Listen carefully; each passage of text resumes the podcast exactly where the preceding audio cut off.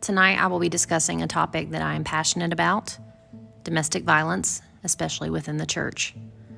One in four women who sit in our pews will at some point in her life be in an abusive relationship. This is staggering, especially given the fact that over 70% of pastors surveyed said they believe domestic violence is not an issue in their churches. Let's define what is domestic abuse, what is domestic violence. Simply put, it is a pattern of manipulation and coercive control in an intimate partner relationship. While it can also manifest itself between parents and children, most often it is seen in romantic relationships, especially among those who live together. It can manifest itself in different ways verbal, emotional, mental, spiritual, financial, and physical. All of these grow from the same tree, and the root is power and control.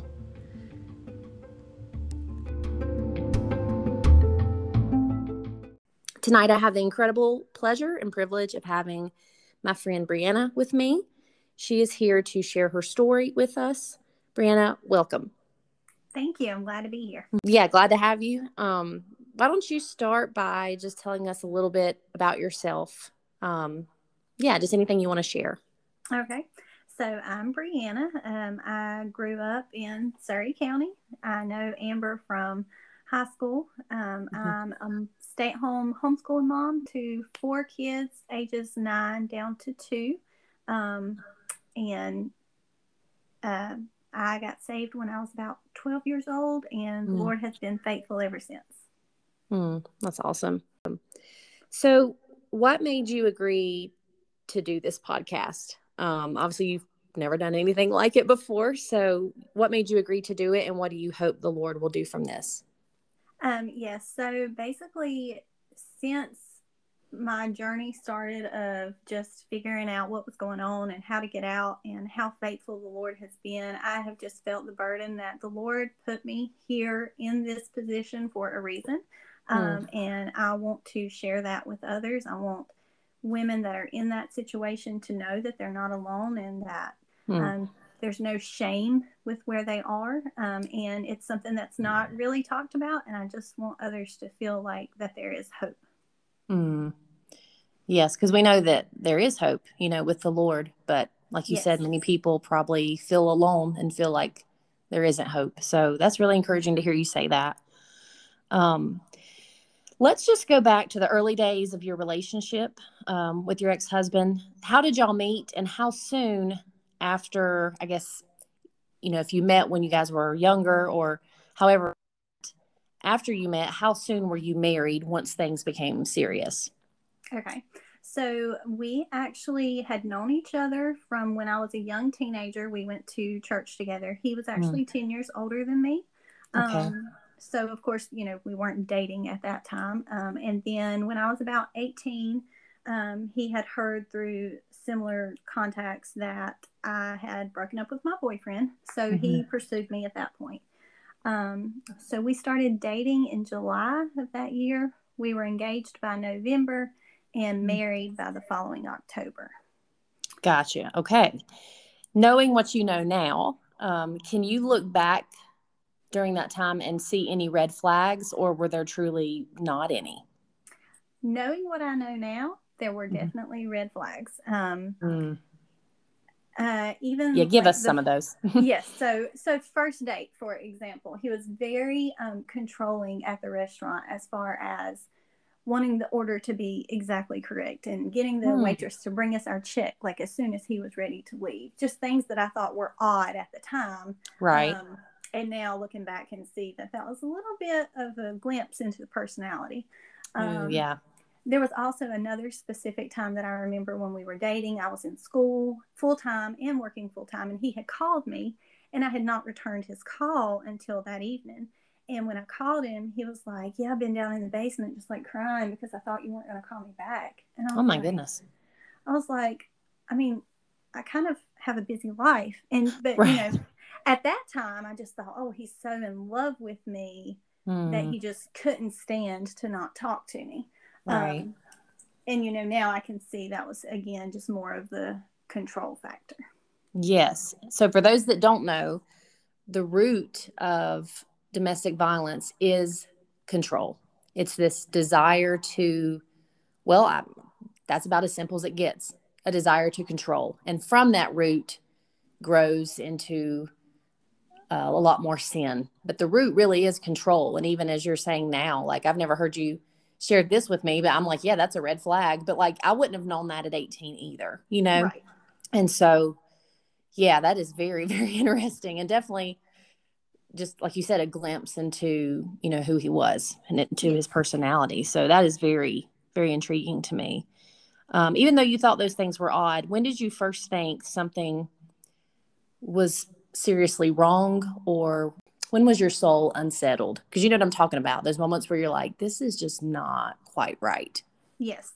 Um, so I would say there were three different instances within our marriage that really had me saying, that is not how this is supposed to be. Hmm. Um, so the first one, we had been married for 11 months, um, and I was six months pregnant with our first child. Okay. Um, okay. So we were, again, moving pretty quickly there. Like, yeah. Um, so we were on our way home from church. We were stopped at a stoplight. We were arguing about something. I don't even know what. Um, that was never really relevant. Um, Mm. And he just leaned over across the center console of the car and just headbutted me right in the nose. um, and I was just like, what just happened? You know, oh I was goodness. just in denial. Like, I couldn't even believe what had happened. And so, sure. of course, I went home and, as any sensible person would, got a suitcase and started packing my bag because I wasn't right. going to stay in that. Right. Um, but then, of course, apologies, um, telling me that no one would ever want him to be a father if they knew that he had done something this way. Our child wouldn't have a dad. All of these things. He would never do it mm. again. Um, mm. So I stayed. I did mm-hmm. not tell mm-hmm. anyone about it. I used okay. makeup to cover up the black eyes, you know, all mm. the mm-hmm. typical things. Um, but, you know, he said he would never do it again. So right. I thought things would be okay. Yeah. Um, so that was the first time that I thought this this is not what I signed up for. This is not what marriage is supposed to be. Right. Yeah. Um yeah. What then, was yeah, go ahead. I'm sorry. What was the second instance? That's okay. So then the second instance was um, after our second child was born. So we had been married for five years at this point. Okay. Um, between the first instance and second instance, there was always drama as far as screaming, walls mm. being punched, things like that. Wow. But never enough that I thought it was bad enough. Sure. Um, um, so this second incident, we were actually staying in a rented camper. Um, which of course everyone that's ever been in a camper knows it's pretty small quarters. Oh yeah. Um, mm-hmm. Not a whole lot of space. Um, and so I was working on fixing supper, and I had kids that needed diaper change and etc. Anyways, he didn't like something that I said, ended up screaming mm. cuss words at me in front of our kids while I'm trying to fix. Mm. And when that happened, I just thought, I am not going to let my children grow up and think that this is okay. Right. So, mm-hmm. um, at that point, we sought help um, because I said, we're not doing this. I'm not going right. to continue to live this way. Right. So, at that point, we went to a marriage counselor. Um, I, looking back now, I realized that I did not tell the full truth to the marriage counselor that wasn't on purpose. It sure. was just there was so much shame and at that point I didn't even realize the full picture of what how everything was happening and what was right. You probably didn't even know what to share. yeah. Yeah. I did not know some things were actually as relevant as they were, like right. that I should have shared. Right. Um, but we went to the marriage counseling. We went to a marriage retreat. Um, they had a vow renewal there. Mm-hmm. Um, we did Bible studies together, all initiated by me, of course. Um, okay. Hmm. Um, so you know, mm-hmm. just anything, I you know, just grasping for straws, anything that I thought could help. Well, sure. Um, and after that, the instances did reduce. Um, Okay. looking back at it now, I can see that it was still coercive control happening during those times. But Right. it wasn't the explosive anger causing me to be scared kind of things. Right. had previously happened. Just out of curiosity, um, would you say that the marriage counseling, if you could do it, well, if you could do it over again, obviously you would have, um, you know, discuss the the violence and the control. But do you believe that the marriage counselor was qualified to handle a domestic, a domestically abusive relationship, or do you, or can you, can you say that with confidence one way or the other, or just not sure? Um, I feel like I shared enough bits and pieces of information Mm-hmm. that he should have saw some red flags if he Mhm. was in Trained. any way qualified to deal with domestic violence. Yes. Okay. And the Yeah. reason I ask that is because so many people think that domestic violence is a marriage problem, but it's Yes. not. There Mhm. is a victim and a perpetrator. And so your story is so normal in that many times marriage counseling can help in some ways because it's not like everything that you guys are being told is 100% wrong, but it more is behavior modification for the abuser. It doesn't Yes. actually address the root cause. And again, there's a victim and a perpetrator. It's not a marriage problem. And so, um, many marriage counselors, marriage and family therapists are not qualified and have not ever been trained in domestic abuse and coercive control. And so that's why I was just sitting on this for a little bit because I want people to know that sometimes even going to a marriage counselor can make it worse because the counselor will say things like, well, you're both at fault. You know, we're both sinners, you know, things like that that aren't necessarily, yes, we, we are both sinners, but this is not a, this is not my sin problem here. you know what I mean? And Yes. so many times it can give the, the abusive husband more ammo to hurt his wife by saying, well, the counselor said you need to do a better job of blah blah blah blah blah. So i didn't mean to go off on that but i just want people listening to know that that your experience was very normal and that also it can be very very damaging to go to a marriage and family counselor. So um, but going back to what you were saying uh, continue because i know you said there were three instances and y'all went to marriage counseling after the second things did get a little better. But of course it was all initiated by you and i guess your ex-husband was just kind of along for the ride. Would you say that Oh yes, he Mm. he agreed to go to marriage counseling basically because I said because I was still working at that time. I was said if you do not do this, then you have to leave because Gotcha. I just Mhm. I wasn't going to continue to live that way. Yeah. Yeah, that makes total sense. Okay. Um, But yeah, go ahead. What was the um the third incident? okay, so like I said, after marriage counseling, things kind of settled down some um, as far as the explosive incidents. They only happened maybe once a year, once every 18 months, which sounds very spread out. But like I said, looking back at it now, it's Right. because that was how long it would take me to feel Mm. comfortable enough Mm, to say what I wanted to say or do what I wanted to do without Mm. fear of his, uh, you know, reaction to that. Um, yes. And Mm, so then that's when the Mm. explosive episodes would happen to kind of get me back in line. right when you stepped out of his boundaries Yes. of control. Again, that when people sometimes hear, "Oh, it it only happens, you know, once a year, once every 18 months." That doesn't mean they're behaving themselves in between. That means you're walking on eggshells in between. Yes. and you're And- trying not to do anything to set them off and what you're doing is normal you know like you're just expressing your opinion or saying no this is not right and that's when they will resort to violence or outbursts to try and quote put you back in line Yes. And I'll just throw this in here. That was probably one of the hardest things when I realized that after we separated and I had like space to actually just think about things. Mm, And I real like realized that I was actually, you know, avoiding confrontation with him because I never right I never even realized that I was doing that because that's not the kind of person that I am. Like I I say what I think to anybody. right Um, right so it was a hard thing for me to accept that I had actually been doing that and not even like did not even realize it. Yeah. Hmm. Um, so, anyways, yes, the occurrences were less. Um, but of course, eventually there was another um, mm-hmm. that happened right at the end of October of 2019.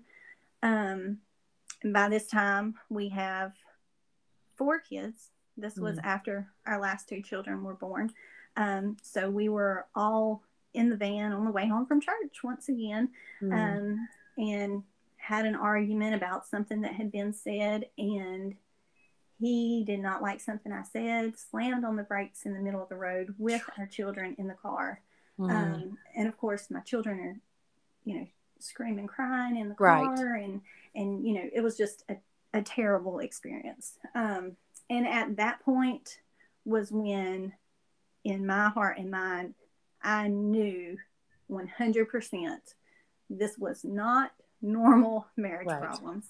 And I was determined because of the fear that I saw in my children. Yeah. To ensure that that did not ever happen again. Mm, well, good for you. Many times we'll allow ourselves to endure things that we shouldn't, but when it comes to our children, we're mama bears and we're like, uh, no, absolutely exactly. not. So, yes. would you say? So, my next question for you was actually is perfect timing because you kind of already alluded to it. I was going to ask you, what was the final straw for you that made you say, I need to reach out for more help, like not marriage counseling, but like something further or something else? Was it this right. episode in October yes. of 2019? Okay. Yes. Um, this this was when I said I have got to figure out something else because I cannot live like this, and I'm not yeah. going to let my children live like this.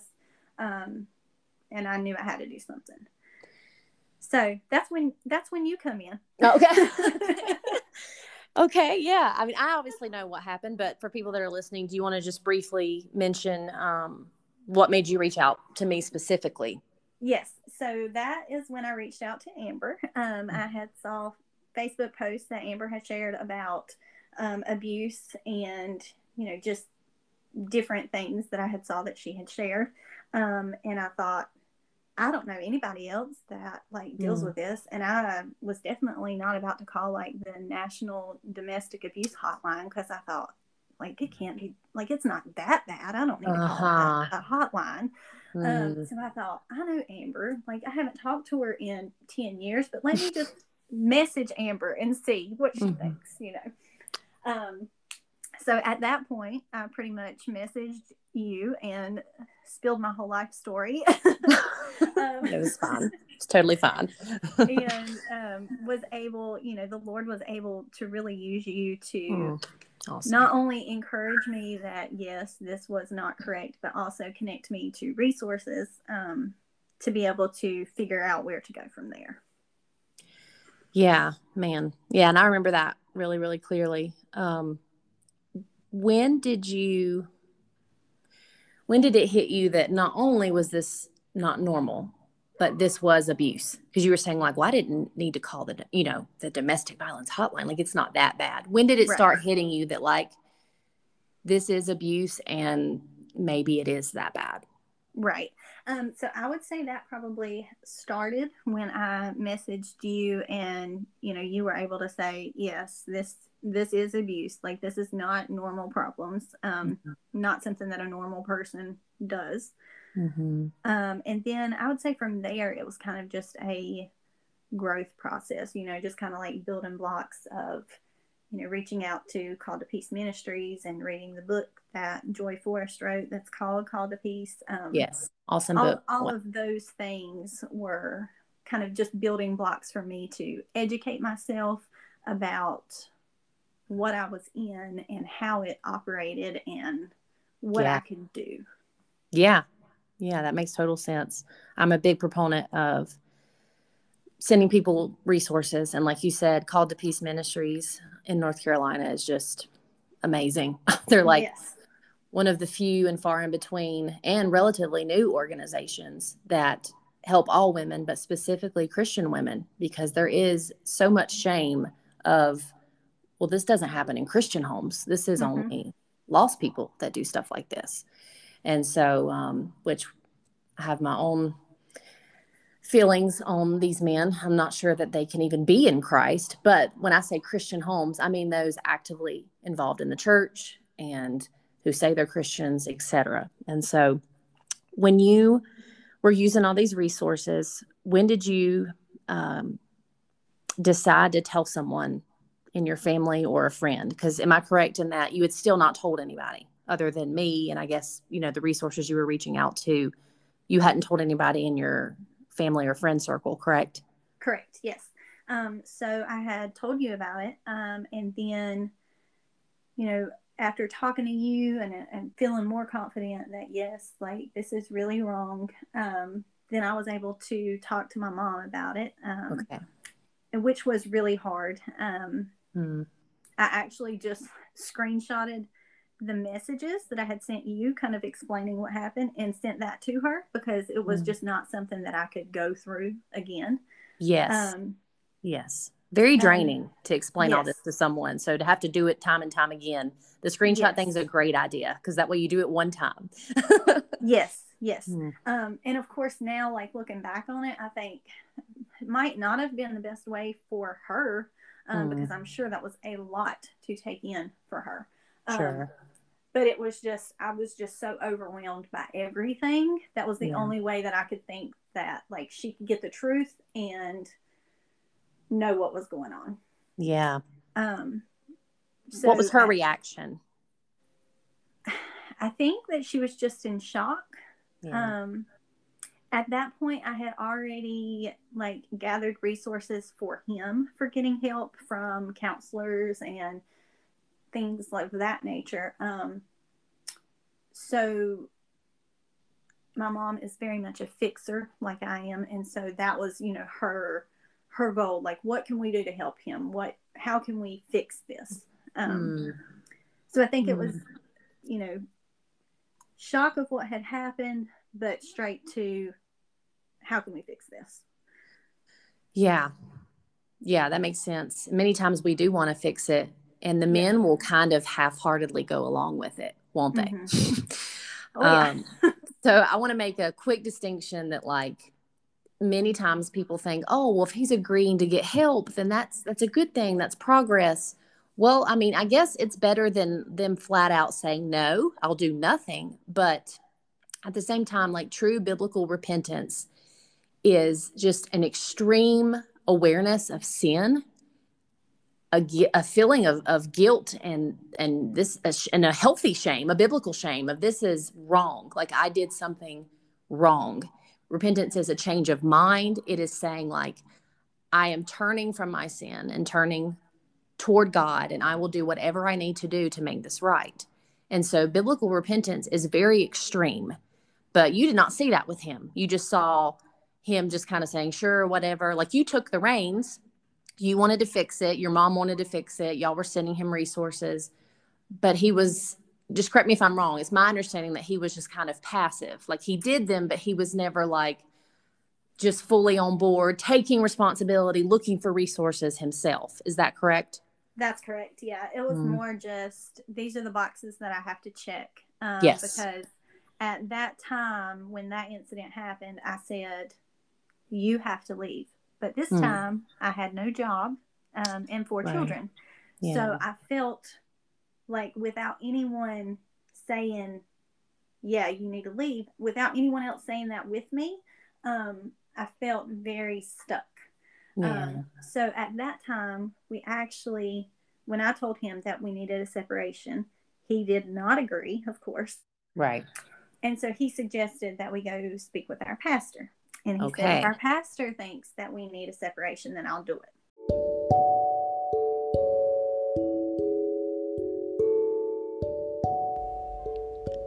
Just a quick interjection to make a clarifying point.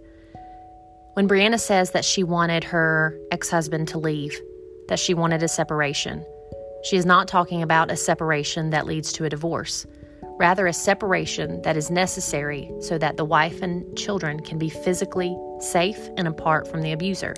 This allows for church discipline to begin taking place, where the abuser is held accountable and must endure some consequences for his sin. She will later say this, but at this time, she did want reconciliation. She was not throwing in the towel. In fact, she was doing quite the opposite. She was loving her husband well by allowing him an opportunity to repent while also allowing her to be safe and secure, as well as her children.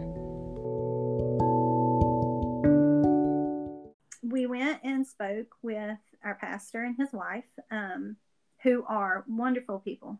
Sure. And, um, um, at that time, I was only really allowed to share about the one most recent incident. Um, the mm-hmm. others were all in the past, so there was no point in dwelling on the past. Um, That's what he said to you. Essentially, I mean, okay. That was that was the kind of the feel of things. Yeah. Um, mm. And you know, obviously now I know that abuse is a pattern of behavior. It's sure. not one specific instance. Right. Um, but you know, you didn't know that, and that's okay. Yes. You know, that's okay. Yes. Yeah. Um, so I was basically asked to give him another chance. We, you know, talked about some of the things that might have been causing it, um, mm. which wasn't really helpful. but right. um, I was asked to give him another chance. Well, I felt like that meant that I had to because right your spiritual leader in your yes. life has said this and so therefore yeah of course yeah. yeah and I, i'll just take a quick moment to say like in no way would we ever try to villainize you know a pastor or our churches because these are well-meaning well-intentioned people yes. that are that love you but they are just so uh, usually ill-equipped to handle these things because it's kind of like you have to have a um, how do you say this? Like a, a tuned ear to these things. Like yes. you and i actually both play piano. So the more experience you have with it like if somebody starts playing a certain chord or a tune you can recognize it because you've done it for so long. Like oh well yeah. that's a c major etc but i can say with confidence that if if you had come to me 10 years ago I, i'm afraid of what i would have told you. I might have told you the same thing you know so it's not that like all these people are trying to to get you hurt. It's because they really don't know but they need to know. You know this is something we need to let our churches know and to be trained in. And at the very least even if the pastor doesn't know what to do i'm all about having other people in the church. They don't have to be leaders. They don't have to be pastors or elders or deacons. Have some other women or other men in the church just you know normal everyday people like me and you that are trained in this stuff where the pastor can say, you know what, I'm not sure how to handle this, but let me send you to, you know, brother so and so or wh- whoever that may be that has experience with this stuff. And so, yes. yeah, I just want to say that like I'm sure your pastor and his wife are great people, but you went to them and now you're kind of told that you essentially have to give them another chance. So, yeah. Um, but, and yeah. I will add, our pastor did say, I'm not a marriage counselor. I don't know. I, I mean, I'll be mm-hmm. praying mm-hmm. for y'all but mm-hmm. he did say he didn't feel like we needed a separation because he didn't right. feel like it was good for us to be apart. Gotcha. Um, But he did encourage us to get other help because he knew that it was outside of his realm good. of what he needed or what he okay. could do rather. Okay. Well, that's good to hear. That's good to yes. hear. Um, what do you feel like was done as you look back on everything? What do you feel like was done well by your church support system. And when I say church, I don't necessarily just mean the church you went to, but like your Christian circle of fellowship. What do you feel like was done well? Um, and what do you feel like what what wasn't done well? Or did you just tell your pastor and his wife and your parents? Was there really nobody else that was uh, apart from me, obviously, that was speaking into this? Was it just them? Um, it was pretty much just them. I did okay. tell my ex husband's parents because I felt mm. like they needed to know what was going on. They do. Um, Good for you but um, unfortunately, that did not really help anything. Um, did they make excuses for him? Yes. Um, mm-hmm. Yeah. That's very common too. yeah, uh, yeah. So basically, everything was my fault because if I didn't make him angry, he wouldn't act mm. that way. Yeah. Is not, that's again, not how abuse works. right. You're exactly right.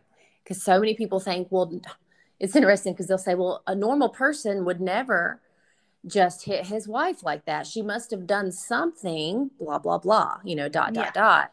Well, they're right on the first part. A normal person would never hit their wife, but that's it. a normal person yeah. doesn't hit their wife, but we're not dealing with normal people. We're dealing with right. people that have some deeply seated issues and normally years and years of these issues. And they normally start in childhood.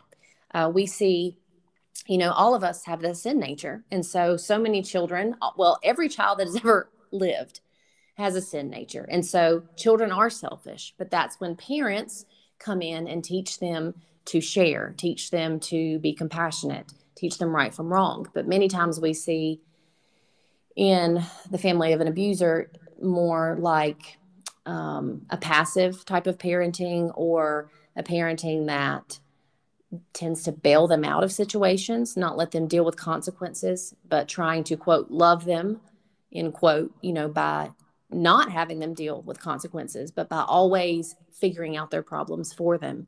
And so that is a common denominator with abusive men is normally they have mothers that have spoiled them, made excuses for them. And so of course that doesn't help things when they're an adult and now the wife is being blamed for mm-hmm. for their issue. So that that's common as well. Um, when you had told him you guys needed to separate in your mind initially, and again, I'm asking this for people listening because I know most of this stuff, but when you first said, okay, we need to separate, were you hoping to have reconciliation? Yes, absolutely. Hmm. What changed for you? When did you say, like, we just, I can't do this anymore? Because most people need to know that women do want to reconcile nine times out of 10. They're not just going to, th- quote, throw their marriages away for no reason. Like the abuse has been that long or that bad for that long. So when did things start changing for you and you're like, this can't be worked out? Yeah. So um, after the incident that happened in October of 2019, I had my pastor telling me that I needed to give him another chance. I had my parents saying that they didn't think we needed to live separately, like they couldn't see any benefit to that. So mm. I actually remember saying at that point, I feel like I'm just waiting for another event to happen so mm. that you all will say, okay, yes, it is that bad, and now you can separate. Um, mm. But yeah. I went into it with hope, you know, sure, hope, hope that the help that he was getting would be enough um, to make him change. This was different help than him, than we had ever, you know, explored before. Um, and so, like I said, that was in November of 2019 when he started getting that help.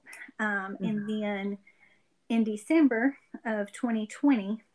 Okay, so over a year later now. Over a year later, yeah. yes, mm-hmm. he's he's completed. Um, at this point, he had completed a battery intervention program. He had completed um, a Men of Peace program, which is like a Christian version of the battery intervention program. Right. Um, he had been seeing a counselor sometimes weekly, um, that was well versed in domestic violence, all these yes. things. Right. Should have been given him all of this ability to change. Yes. Um, but then in December of 2020, we had an incident that escalated farther than any other had before, where mm. I was mm. actually like scared that he was physically going to hurt me. Mm. Um, and at that point, I knew I could not do this any longer. Which he did physically hurt you. When you say you were afraid that he would physically hurt you, do you mean like further than? Can you explain more what you yes. mean by that? Okay. okay. So in this instance, basically, he did not like what I was saying. He ended up basically like chasing me into the kitchen hmm. and grabbing me by the neck and slamming my head into the kitchen cabinet door. Um, and so, you know, a normal person, like you would think, oh, a normal person, you're in the kitchen, there's a frying pan right behind you. Just pick it up and use it, you know. but, you know, in that moment, uh, what I was worried about was turning around and grabbing that frying pan so it wouldn't fall on the floor and wake my babies up. Mm.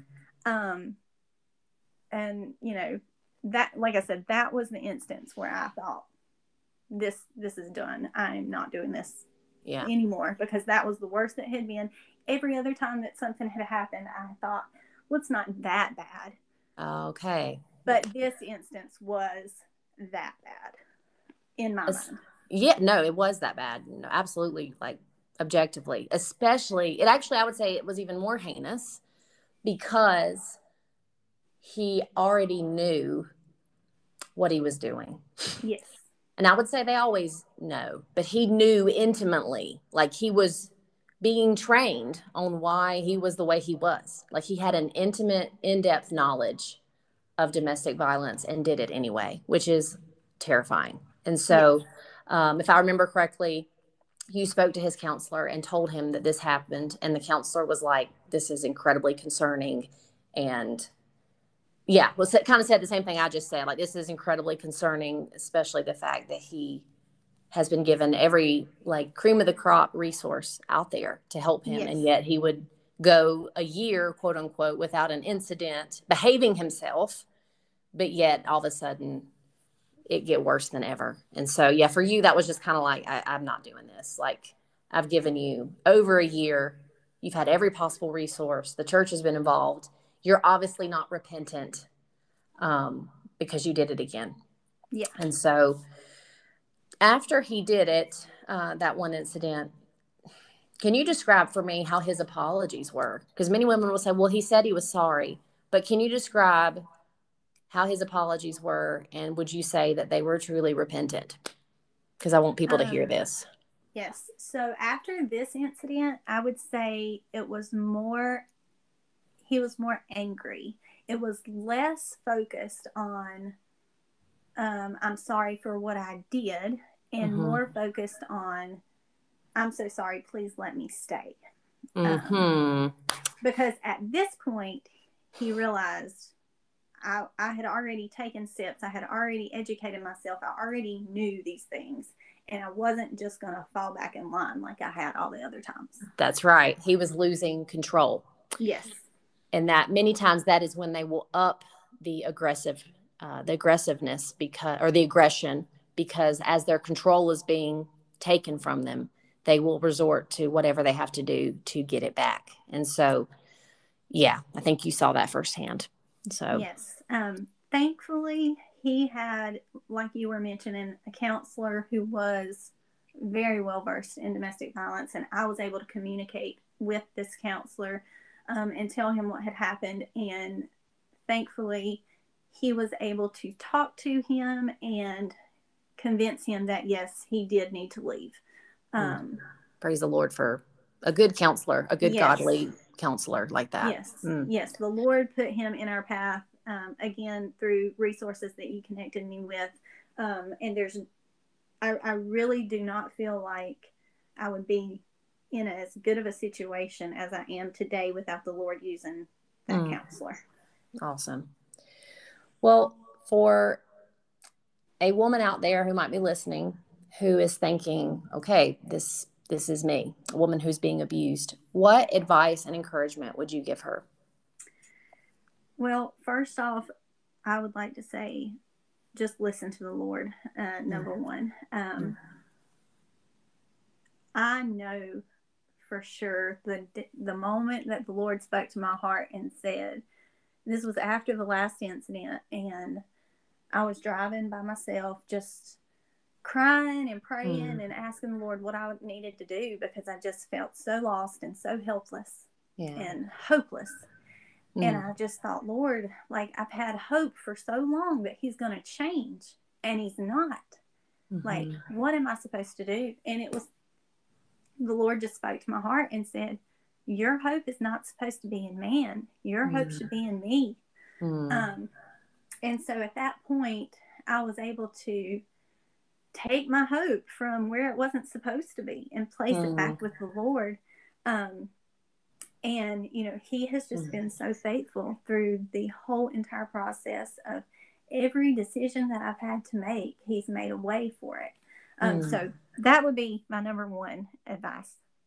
Get right with the Lord and know that He's there for you. Um, Mm. and and the Lord is on your side. Yeah, you know there are many men that will say, uh, "God hates divorce," so you know we we're just we have to stay together because God hates Mm. divorce. Um, but that's that's not exactly the case when it comes to abuse. You know, um, the Lord values your life more yes. than He values your marriage. Yes. Um, mm. And you know that's that's another thing. Um, also, I would say to someone in that position that it's not your shame to bear. Mm. It it feels so shameful to to feel like you're just like other people would just think, why would you put up with that? Why yes. would you mm. want to be in that? Um, but it's not your shame. They are the ones that are making those choices, and you're just doing the best you can to make a life for you and your children. That's and, right. And mm-hmm. and make things the way that they should be. But you just you can't change someone else. That has to be them.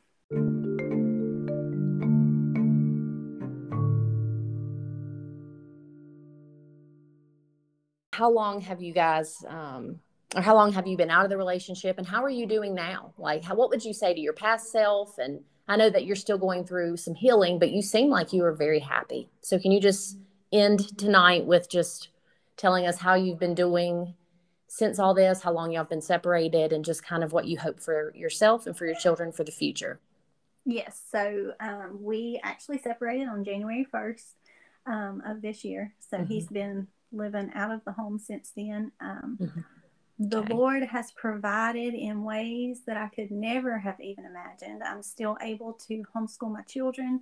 Mm. Um, That's awesome. We, of course, we don't have a lot of things that other people have or a lot of money like other people might have, but mm. we still have the things that matter of, you know, being mm. together and, um, you know, like, I mean, I just can't say it enough. The Lord has yeah. been so faithful.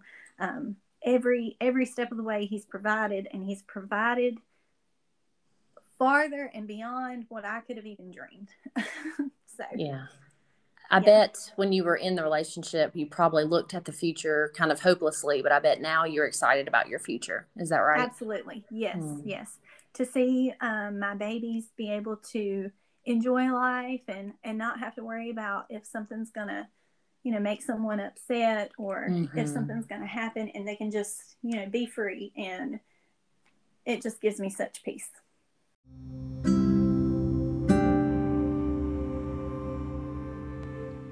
As always thank you so much for listening to this podcast. If you or someone you know might be involved in a domestically abusive relationship please feel free to reach out to me or brianna or called to peace ministries. That is the ministry we mentioned during this podcast. I'm always up for feedback or questions, so feel free to message me on Facebook or email me at blamibo.go at hushmail.com. That's B L A M I B O dot G O at hushmail.com. Thank you and God bless.